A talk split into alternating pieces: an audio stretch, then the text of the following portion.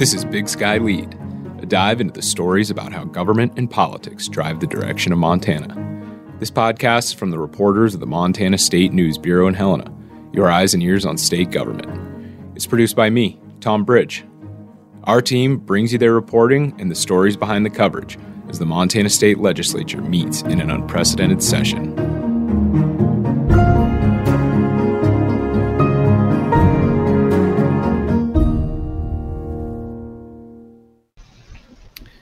Montana is set to get about $2.7 billion from the American Rescue Plan Act passed by Congress earlier this month.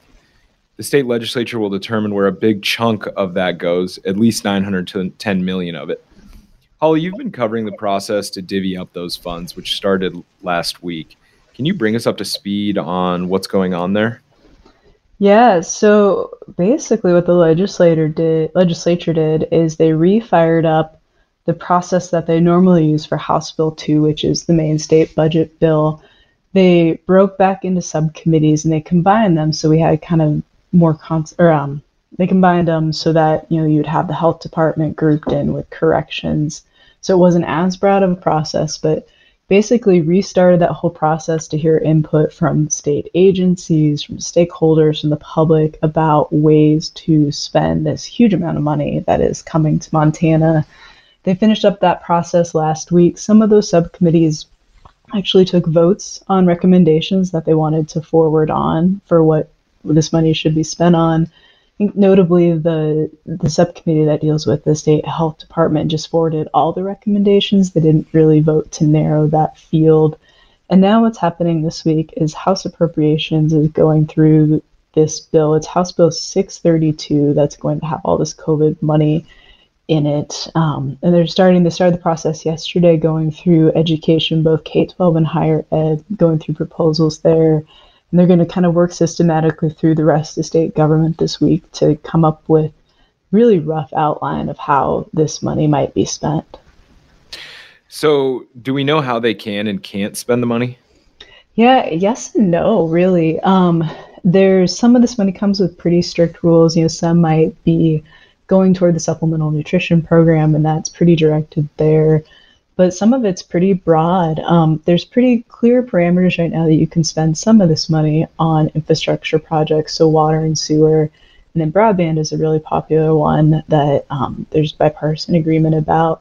And then the rest of it generally needs to be spent on things related to COVID, you know, either economic fallout or societal fallout from that. But the rules aren't real specific yet, which is one of the issues that the legislature is dealing with is their their session runs 90 days and they've already adjusted that a little bit to put their end date now toward the middle of April, middle of May to give them more time to deal with this but they're also not really expecting specific rules on how some of this money can be spent until maybe July.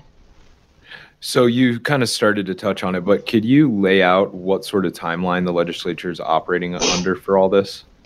Yeah, so there are in early April is this uh, transmittal deadline, and we talked about that before on this podcast, where there's a rush to get bills from the chamber that they originate in. So this is a House bill that has this COVID money. It's got to clear the House by early April, and then they sort of have a little more time to pause and look at if there's updated guidance on how this money can be spent, more information on programs it might go to, um, you know, just more ideas and more time, but what they've done is they're not going to have Saturday sessions. They normally meet Saturdays as things get going you know, toward the end of the session to just sort of speed up the process. They've decided not to do those to save those 90 days, so they'll have time through May. There is some talk they take an Easter break, and there might be sort of an elongated Easter break or another break after Easter, again, just to give them a little more time. But it's a pretty rough timeline. Okay, so how much money has Montana gotten overall from COVID? Yeah, so I we talked with Representative Llew Jones, a Republican from Conrad, who chairs the House Appropriations Committee. He says, you know, by his count, the state's gotten well north of five billion dollars um, from COVID relief from the federal government. You know, the first thing we got was the CARES Act. That was 1.25 billion just about a year ago.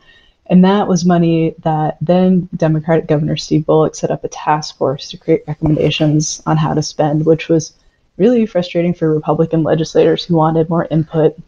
They're having that chance now. Um, and then there's been direct money that's gone to schools um, through this process, other targeted money sent from the federal government. There's also in January previous, um, it was called sort of CARES 2, um, that put another, I think, 800 million for the legislature to divvy up. So it's a huge amount of money. Just this 2.7 billion you know, that we're dealing with right now is more than the state's um, general fund dollars. So it's basically another, if you're just talking state money, another entire state budget that they're dealing with.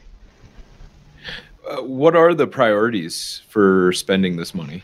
You know, so we've heard Republicans say that they want to really focus on this is one time only money and they want to make sure it goes for one time only spending. So the metaphor we keep hearing is don't plant an acorn and create this oak tree. Don't make a program that we have to come back and continue to pay for. Democrats are arguing there should be some flexibility there, that some good programs could get kickstarted with this. Um, but there's a lot of really bipartisan agreement on like water, sewer projects, and a lot of those in Montana. You know, we we do those projects every legislature, and there's a list that's vetted and ranked. So those are kind of easier to address because they're kind of plug and play. Broadband is one where there's a lot of agreement on you know, the the details of how best to do it. There's not you know real consensus yet, but it looks like there's about a $350 million proposal moving through that looks to be the one that might be the vehicle for this. So some agreement there. Think it's interesting to me. I follow the health department closely, and Republican Matt Regier, who chairs that budget subcommittee, he's saying that it's pretty hard within that specific agency to do things that don't create new programs or would prop up programs just by the nature of the health department. So, you know, they're looking at childcare is a huge issue that's come up during this pandemic, and lots of women struggle to reenter the workforce. Montana already had an issue with childcare before COVID. So, you know, instead of just creating childcare programs that would need funding going forward, they're maybe discussing something like business incentive grants for people to open childcare operations. So, it's a pretty tricky, I think, you know, route to navigate, but lots of creativity and lots of discussion. So, how does this all fit into the main state budget bill? Yeah, so it's super interesting. There's this component of this federal money that says that you can't use it to offset net revenue reduction. So basically, they don't want states to come in, cut a bunch of taxes, and use this to offset it. So there was a slide that someone from the Legislative Fiscal Division put up that had this brick wall, and it was House Bill 2 and the state budget on one side, and then this COVID money on the other. And they were saying just you know, keep them separate as much as possible to try to you know, alleviate some issues we might have because Montana is looking at you know, part of Gianforte, his big tax cuts. You know, he wants to do lower the top income tax rate, a couple other things, and there's other revenue that's coming in that should, you know, Republicans argue, make it a net. You know, you're not net cutting revenues, but there's been discussion about keeping kind of these two pots separate. But then you know, we saw on the House floor they were dealing with House Bill 2, the main budget bill, Monday this week. And I remember just off the top of my head, there were two points where within um, education funding, they pulled out some general fund spending. They said, look, we don't need, one of them is need based aid for Montana um, resident students in the U system. And they were saying, look, there's about 81 million coming to the U system for from this ARPA money. About half of it can go to need-based aid, so we can pull back general fund spending there. But some Democrats are raising concern that that might violate some of the rules. You, there's also maintenance of effort, which is basically saying if you spent this much on education in your state budget over the last several budget cycles, you can't dramatically you can't slash that. You need to keep your amount from the state side the same. As covid aid can't really replace it. So you know, they're trying to fit together i think offset spending where possible but getting clarity on how the rules of all that work will be pretty important. So there are uh, rules articulated in this arpa money that that makes it so state legislatures can't just shuffle this money into their state budget and um, use it as a way of of cutting from state spending? Yeah, yeah, it's I mean the the tax piece of it is the one that we're talking about the most right now and you know, I think the legislative fiscal division is working up some sort of legal opinion to have some clarity there because there's just a lot of confusion. You know, we asked Gianforte in a press conference last week about it.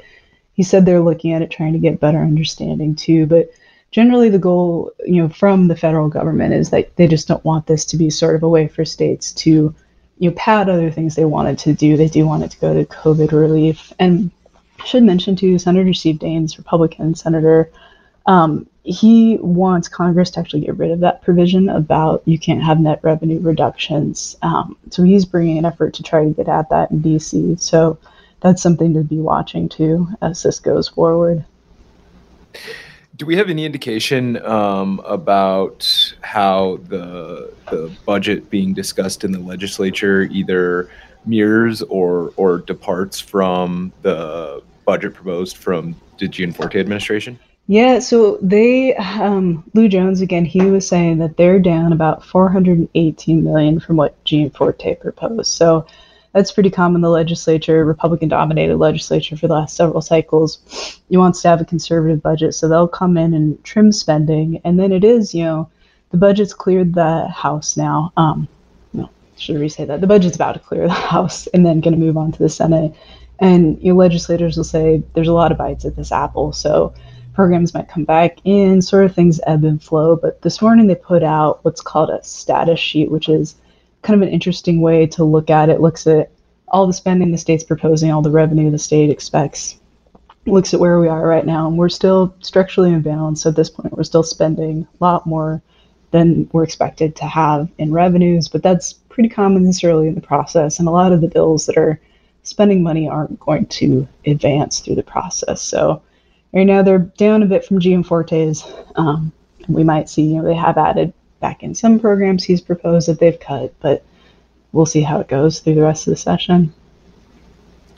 Thanks, Holly. Uh, I think I can speak for our readers and listeners um, in thanking you for making sense of what is a complex, um, difficult to follow process happening up at the Capitol. Seaborn, one of the stories we hit on last week is advancing again this week. Uh, we talked about the lawsuit against the new law that would let Republican Governor Greg Gianforte directly appoint judges. And earlier today, two of the three judges appointed by the former Democratic governor, Steve Bullock, had their confirmation hearings in the Senate Judiciary Committee. If the Senate does not confirm those appointments, then Gianforte would be able to fill them with his own selections. How'd those hearings go today, Seaborn? Yeah, and it's important to note um, right off the bat that um, these appointments are made when uh, a vacancy happens on the bench. So that's what's going on with three judges who uh, former Democratic Governor Steve Bullock appointed last year. Um, you know, I've watched these hearings before, and um, this time was definitely through sort of a different lens. They've always been, um, you know, formal hearings, but uh, this time around it felt a little more consequential just because uh, these judges were appointed by a past administration. And so, um, you know, today's hearings, we heard uh, two of those three. That's uh, Judge Michelle Levine from Cascade County in the 8th Judicial District and Judge Chris Abbott. He's from uh, the 1st Judicial District here in Lewis and Clark County. And so um, it was it's interesting to hear the the kind of people who come out to support these judges. You know, both saw support from sitting judges and attorneys on both the prosecutorial side, the defense side, the civil side. Uh, you know, members of law enforcement, former colleagues, um, and no opponents for for either appointment. And so, while during this process, the Senate Judiciary Committee kind of serves as the vetting panel for uh, these appointments to decide whether or not they're going to go to the um, Senate floor for confirmation. You know, um, Judge Chris Abbott, he comes from uh, strictly a legal background, and so he's worked in the past as a public defender. Uh, he's also worked as a state attorney in a couple different capacities, and so um, most of the questions directed at him kind of fell into those lines. Judge Levine um, is actually a former legislator uh, a former Democratic legislator from Missoula. She um, was called into under the carpet for a couple of her past um, past votes in the legislature. It's it's not something that judges can speak about um, when they when they talk about policy. Anything that could come before them in terms of a case, uh, they can't speak about now. So that sort of gave her some shelter from those questions. Yeah, and along that line, can you maybe summarize for listeners what some of that those that line of questioning was for both of them? You know, what kind of questions are these legislators asking of judges? You know, the um, the kind of questions Judge Levine was getting was sort of about her past um, experience or asso- associations with groups like the Northern Plains Resource Council and Carol's List um, votes that Judge Levine had cast as a lawmaker when she was in the House of Representatives, um, you know, on certain immigration policy, things like that. Um, generally speaking, the um, the the questions that lawmakers are um, are putting to these judges tend to be, you know, how do they? This is a you know this is a GOP controlled um, committee, and so a lot of the questions tend to fall along the lines of you know how do you how do you feel about the the Second Amendment's um, strength uh, in the state? How do you feel about um, you know the federal government's relationship with state? Um, these are the kind of questions that uh, we'd expect from GOP lawmakers. Typically, while Democratic lawmakers, I think, are asking questions more about um, why they become a judge, what what uh, areas do they specialize in, especially in terms of Indian law? Um, Senator Susan Webber um, put that question to both appointments or appointees uh, this morning. And a lot of these policy questions that they're asking these judges to weigh in on, they can't actually answer them because of um, judicial conduct codes, right? Yeah, and so that's true if you're um, even a candidate for judicial office. You know, at last year, as a reporter for the Missoulian, um, I interviewed uh, both candidates for the open judicial district uh, seat, and so that uh, um, you know that that's not something that they're able to to answer simply because if that case were to come before them in court, then they'd uh, have pretty much already decided that case uh, publicly, which might not give either party very much confidence that they could get a fair hearing on that. So it's uh, it's something in state law, and they um, both appointments abided by that today. So, for listeners following along, um, can you explain to them a roadmap for where it goes from here? These we wait for executive action on these resolutions, correct? And then where do they go from there? Yeah, so we've got one more judicial appointment to hear. Um, that's Judge Peter Ohman from uh, Gallatin County. That's the 18th uh, Judicial District. His hearing is set for Friday. They the committee didn't take executive action on uh, those appointments today, but once they do, they'll be voting on whether or not to send those appointments to the uh, Senate floor for uh, full confirma- confirmation by the Senate. All right, Seaborn, let's transition here. Um, another thing you've been following this session uh, COVID cases in the Capitol popped back up this week with another lawmaker testing positive. Uh, this is the sixth case for a legislator, and it's also the first time that the lawmaker is not allowing their name to be released. Can you help us understand what's going on there? Yeah, this is um, one of those uh, things that was decided, I think, before the session got underway, is that it wouldn't be a requirement that lawmakers who test positive release their names to the public. Now, that's happened for each of the five lawmakers who've tested positive so far this session. Uh, this one being the first that we don't know about raises a lot of questions like um, where were they when they found out they were positive? How long had they been around the Capitol when they were um, possibly contagious? You know, um, a lot of the the questions that arise simply from not releasing their name um, might leave a lot of questions with the public. But what we are seeing is that contact tracing is happening behind the scenes. What we don't know, what we don't see, we don't know. And so um, we spoke with one lawmaker yesterday who was deemed a close contact to that, Senator Bryce Bennett, and he's uh, a Democrat from Missoula who's been um, masked generally everywhere we've seen him around the Capitol. He's worked remotely uh, throughout the session, but he told me yesterday that it was frustrating being sidelined by uh, circumstances that are totally outside of his control. Um, no matter how hard he tries to, you know, socially distance or wash his hands and those things, um, you know, this can still happen. And so uh, we're definitely seeing kind of mixed use of uh, certain public health recommendations through the session. Yeah, and I think it's important for people who maybe aren't seeing the pictures and following videos from over the Capitol, but there is a very large contingent of lawmakers that are um, not following uh, right. the masking protocol. Um, is the COVID panel formed by lawmakers still meeting? Have we heard anything about decisions from that panel or or or uh, meetings? Definitely not. Uh, that panel hasn't met since uh, mid January, so we're talking about two months' time since this uh, panel that's formed with uh, legislative leadership that makes decisions on how to handle cases and how to handle the session uh, while this pandemic is still ongoing.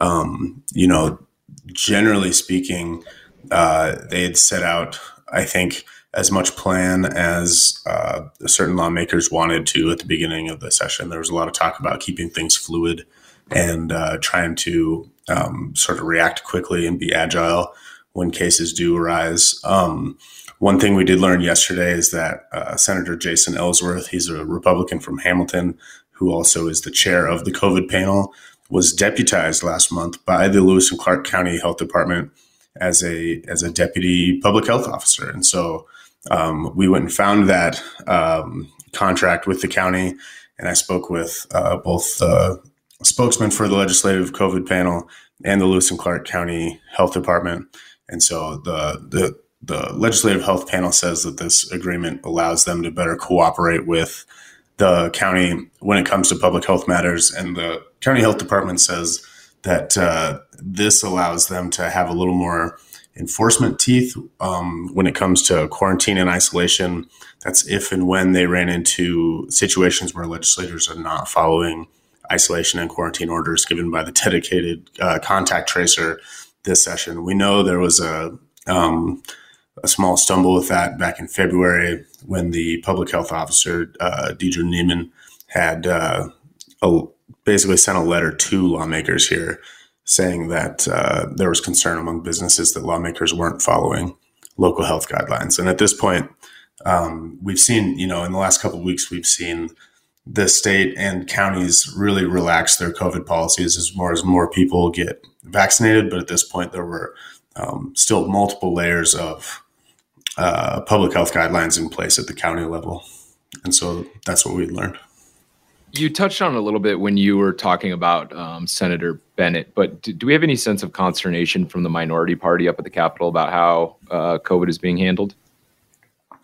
I think um, Holly's definitely in the perfect position to to talk about that. I think in in recent months we've heard we've heard lots from the minority party about that. Yeah, so uh, Democrats held one of their weekly press availability calls today, and um, yesterday when Seaborn was writing a story, we went back and listened to Senate Minority Leader Jill Cohenour, who in one of the early COVID panel meetings, I think it was maybe their first one, um, pretty directly said like she wanted legislators to name themselves. Um, and she thought that would be like a really critical part of being able to do contact tracing because if you're a member of the public who's maybe in and out of the building real quick and that legislator didn't know your name, maybe you ran into him in the hallway or something and you talked, but that would be something that would, you know, understandably be hard to contact trace. So Cohenour this morning said she's pretty frustrated by this legislator not giving his name. It's also the first legislator on the Senate side um, to test positive, so kind of the Senate's first time navigating this, but you asked Cohenour if there was another scheduled meeting of the COVID panel, and she was pretty frustrated and said, you know, like I wouldn't know you'd have to ask Senator Ellsworth and the Republican majority, but there's been a lot of frustration from Democrats just you know from even before the session started about it was pretty clear that you know, masking because legislators in their position weren't really they didn't fall under when they're in the Capitol doing their jobs as legislators. They didn't fall under the then statewide mask mandate and kind of since that start, there's been a lot of frustration from the minority party. Yeah, you know, and and as I've been up at the Capitol and and I've seen there, you know, we knew going into the session that there would be lawmakers that chose not to wear masks. Um, and to me, it seemed kind of contagious. Now we're seeing legislative staff not wearing masks. We're seeing sergeant at arms sometimes not wearing masks. We're seeing family members not wearing masks. We're seeing lobbyists not wearing masks. Um, could you guys maybe talk about what the Capitol looks like right now? Yeah, I mean, I think to start with, it's it was really weird going in at the very beginning because it felt like the pandemic was over in that building. Um, like I've been taking it pretty seriously then, but it for sure to me has been, you know, relaxing. Um, based on what other people have seen, you know, like relaxing. They're keeping up with protocols and masking, and I do think, you know, I think part of it is that some people are getting vaccinated. Um, might have more safety, you know, feel more safe personally up there. And I did hear you know, one person who was a close contact of this new case um, had been, you know, received both doses of the vaccine, so they didn't actually have to quarantine, from what I've heard. But it's just, I think it's still pretty tricky and hard to navigate. And I think there's cases that, you know, there's just rumors around the building of cases that we're not hearing about or understanding, whether it's staff or elsewhere. But still is, I think, pretty interesting, even as seems like the trajectory of COVID, at least, it has been getting better in Montana. I think Missoula had news this morning that they're concerned about variants and case spreading there. And um, but yeah, it's just been an interesting thing to observe.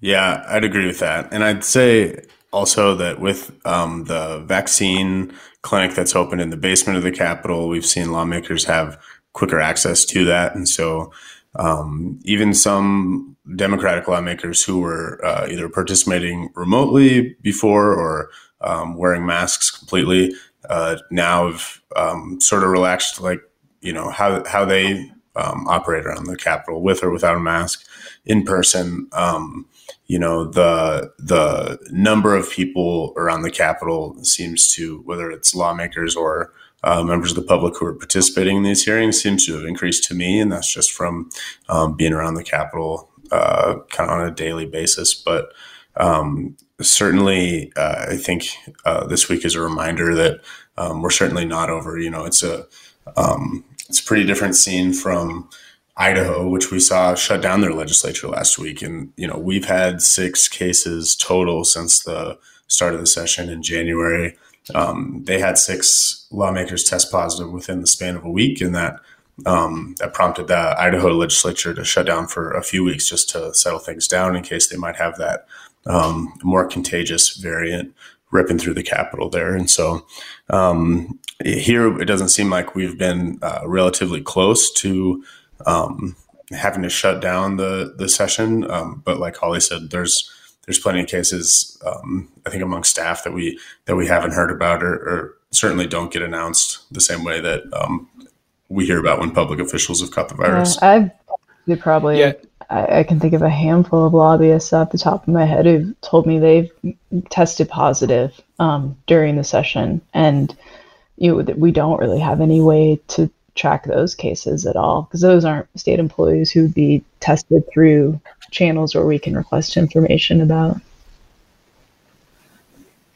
Yeah, and I'd like to just before we switch topics here, remind listeners that uh, you know listeners from across the state and other counties that here in Lewis and Clark County, although there isn't a state mask um, statewide mask mandate, uh, we still do have a mask mandate in place in Lewis and Clark County, um, and um, that pertains to everybody except lawmakers in the Capitol.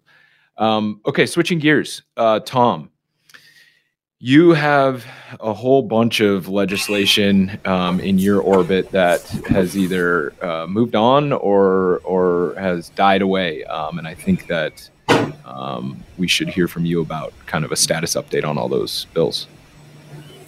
Uh, sure, Tom. Yeah, it's kind of a a post transmittal rapid fire of uh, wildlife and uh, different types of bills like that. Um, so pretty interesting. You know, we, we get the big build up and then some things move faster than others. And it seems like in the last uh, a week or so, we've seen a lot of movement. Um, things have either been tabled or some things have, have already passed completely. So um, one bill that, that is pretty interesting, it's um, the muzzleloader heritage hunt bill um, would establish a muzzleloader season in Montana. That's HB 242 uh, from Caleb Hinkle Um, that one's actually scheduled for third reading today, so that one looks like it's it's going to go through. Um, pretty party line vote on that. Um, another one that's already gone through is to uh, return um, FWP conservation easements um, to the the purview of the land board. Um, again, party lines, but that was after a, a, a pretty big controversy under uh, former Governor Steve Bullock, and and this would be the second straight session that that this bill has passed.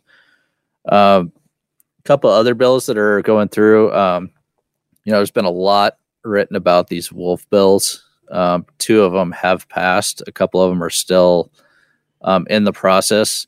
Um, so the two bills from us, uh, Representative Paul Fielder, Republican of Thompson Falls, um, one would be the uh, to allow snaring of wolves, and then the other one was to extend the trapping season.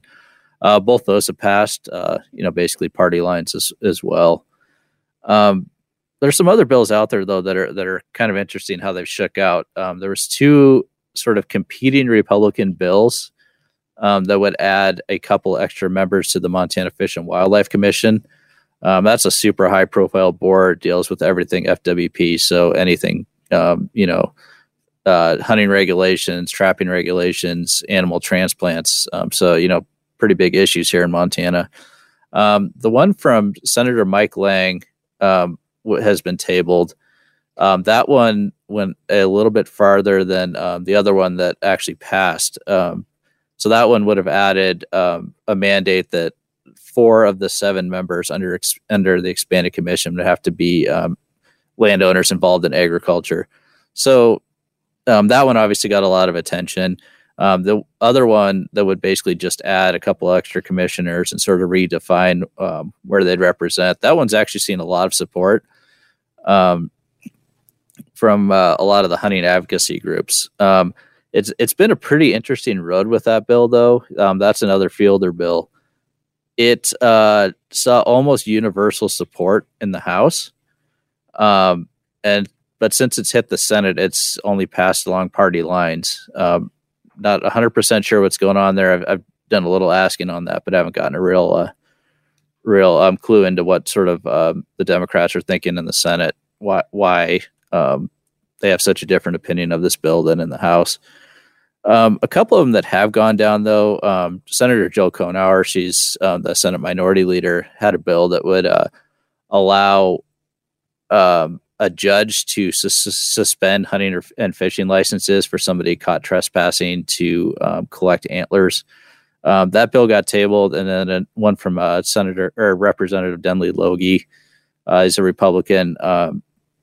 It would have made a lot of uh, hunting licenses uh, once in a lifetime. So your moose, sheep, and goat, if you drew that, um, were successful in getting one of those animals, um, that would be a one and done deal for for your life. That one um, passed pretty narrowly in the House and then was tabled in the Senate. Uh, the really big, high profile one, sort of in the second half here, is HB um, 505. That's from uh, Speaker of the House Wylie Galt. Um, that in a, in a pretty dramatic, uh, I would say, uh, hearing saw just a huge outpouring from from hunters, hunter advocacy groups who were very upset about this bill, uh, both for how it was brought um, and how um, the contents of it. So um, that that that's the bill that would allow for landowner sponsored non-resident elk licenses as well as um, some enhanced bonus points if you want to um, hunt a cow on private land.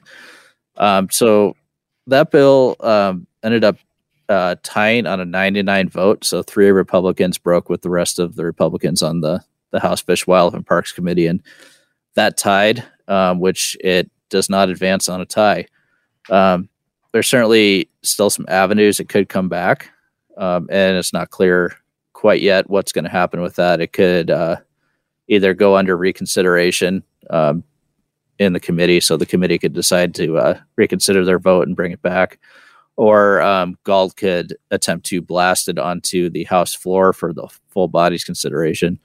Um, even in, in committee, as they were taking that up, though, um, I, I, think there was s- certainly some some idea that they wanted to see some changes to the bill as formed um, before they voted it down or voted on a tie, um, they saw a pretty significant amendment, which would uh, drop the number of landowner tags, um, kind of make it more uh, democratic as far as how many tags you would get based on how big a landowner you were, and then drop the number of bonus points too. So, um, well, we'll see what happens with that one. I, I, don't like to speculate on what I think will happen, but I think there's a chance we could at least see um, some attempt on that again.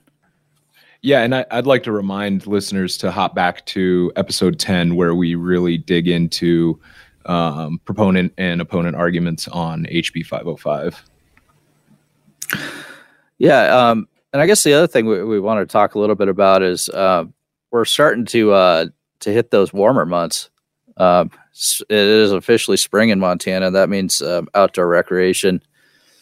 Uh, and I think we can all remember what happened last year. Um, COVID shut everything down, and uh, Montanans and some non-residents uh, took to the outdoors for for some respite and some social distancing. So, uh, what I found pretty interesting is that um, we just set all kinds of records last year in terms of visitation at state parks, um, number of watercraft inspected for aquatic invasive species, um, hunting licenses were up, fishing licenses were up. So, no doubt, um, the, this is something that people have talked about, but it's also backed up by the data that we saw people really go to the outdoors. Um, but you know, restrictions are easing. Uh, a lot of a lot of counties are, are going away from them. The statewide mandates are are largely gone.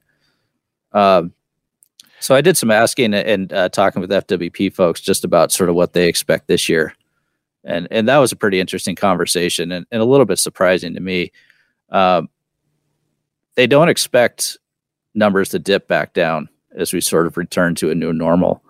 Um, a lot of people do think that people either sort of took up outdoor activities for the first time or uh, I guess what you would say rediscover. Maybe they picked up a shotgun or a fishing rod for the first time in 20 years and, and sort of tried it out again. And um, they think that's going to continue, that there's going to be staying power with this, this effort to, um, or this necessity um, based on on sort of quarantines and things like that to to get outside that it's going to keep going. Do we have any idea from FWP where maybe some of their resource managements um, were overloaded based on the amount of people out recreating?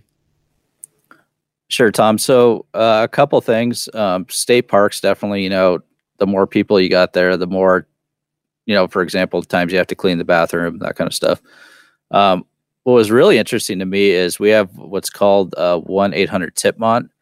Um, it's a reporting line for fish and wildlife violations. Um, and they saw last year a huge surge. Um, it was like, uh, went from like 5,000 total calls to 6,800 total calls in a, in a single year. Um, and the biggest part they saw there was um, the aquatic invasive species calls. Those were up um, like 114% over prior year. So what those are are largely drive-bys. Um, so somebody is required to stop with a watercraft to have it inspected, and they don't do that. So um, FWP has been having to um, you know shift game wardens to that those sorts of stations. To uh, they're they're the primary ones who enforce that that law. Other other law enforcement can too. You know MHP does some of it, but um, it's primarily game wardens that are are trying to keep uh, aquatic invasive species out of our, our waterways. So, Tom, where are uh, these predictions coming from? So, I, I think one thing that's important to know is it's pretty hard to predict what's going to happen in the future with, with some of these. Um, but w- what's coming from is basically internal discussions at places like Fish, Wildlife, and Parks, where they're saying, um, you know, we need to be ready for this if it happens again or even increases. So, um, you know, the state is definitely not taking a look at at the the trend and the long term trend and the growth of the industry, and then the huge pulse from last year, and saying, "Well, we think it's going to go back down." They're they're they're getting ready for another big year. All right, thanks, Tom. Um, I think that's you know we talked about it on a previous episode, but that's kind of the blessing of living in Montana in a pandemic is that um, we're able to um, go outside and enjoy you know the resources that this state offers. So um, could be another summer of you know crowded rivers and running into other hunters in the backcountry. Holly, we're hearing echoes of the 2015 legislative session. Um, much consternation over dress code going on at the Capitol. Can you fill us in on what that conversation is like? So last week, the House Rules Committee held a meeting, um, and they didn't advertise beforehand what it was about. But I went up and sat through that meeting. Um, and they're getting into dress code issues. Um, a lot of this is focusing around there's a legislator who doesn't wear a tie on the floor or in committee hearings. And we've had um, one representative, Republican Representative Derek Skees of Kalispell in committee, raised an issue over this. And then Representative Mark Noland, a Republican from Bigfork, had an objection on the House floor to it, which triggered Speaker of the House Wylie Galt saying that he wanted the Rules Committee to address this. So they called them in for a meeting. Um, Representative Skees said that he really didn't want to get into a, a situation where they were sort of rehashing or looking at past dress codes like the 2015 one. There's a lot of um, pretty bad press, I think, for Republicans about that dress code because it got into things like skirt length and necklines for women in the Capitol and just was you know criticized as being pretty sexist. So Skees was trying to sort of direct the conversation away from that, but it ended up there with some Republicans on the committee saying if there weren't specifics, you know, like something that said specifically you have to wear a tie, you have to wear a jacket, women should be sensitive to skirt lengths, those sorts of things that people wouldn't really understand what they should or shouldn't be doing. Um, Skees was saying that there should be, it would be okay to just have you know a sentence or something added to the rules that would say you know dress in a manner that is befitting of the House of Representatives and the job we have. So they didn't really take specific action that meeting. They sort of voted to agree to examine looking at the 2015 dress code. And then they're coming back for a meeting Thursday evening to sort of pick it up and maybe take some sort of specific action. So is this legislator not that's not wearing a tie? Uh, is there a double standard there? Are we seeing other legislators not following the dress code that aren't getting called out?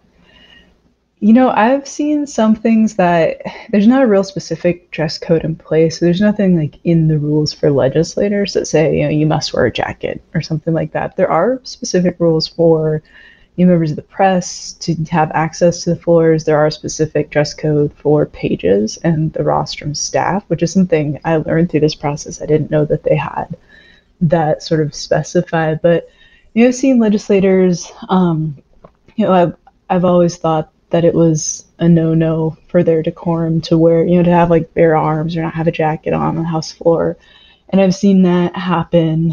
Um, so there are you know just some some things like that that I think pop up from time to time, and um, you know, I think two people I've heard issues with not wearing name badges, that kind of stuff. So I think and then uh, we did, I think this is interesting too, like the discussion got a little bit into decorum um, and you know, how dress code fits into decorum and issues that we've heard people raise about how legislators treat each other in committees and on the House floor this session. And kind of just an overall interesting discussion, I think, of kind of temperature tanking at this point in the session. Are we hearing consternation from other lawmakers that think that maybe this isn't the most important topic to be discussed at the Capitol right now? Yeah, so I think in the House Rules Committee, Representative Kim Abbott of Helena, who's the minority leader in the House, she, uh, Abbott really clearly articulated that from Democrats' perspective, this wasn't the best use of their time. Abbott was saying we spent all day trying to figure out how to spend this you know, billions of dollars in ARPA money that we talked about at the start of this podcast coming to Montana, and that why are we spending our time talking about the dress code? So we have heard you know, from Democrats pretty specifically that that's not something they think is a valuable use of the legislature's time.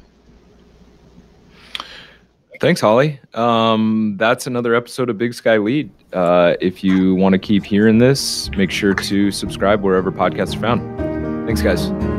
Thanks, Tom.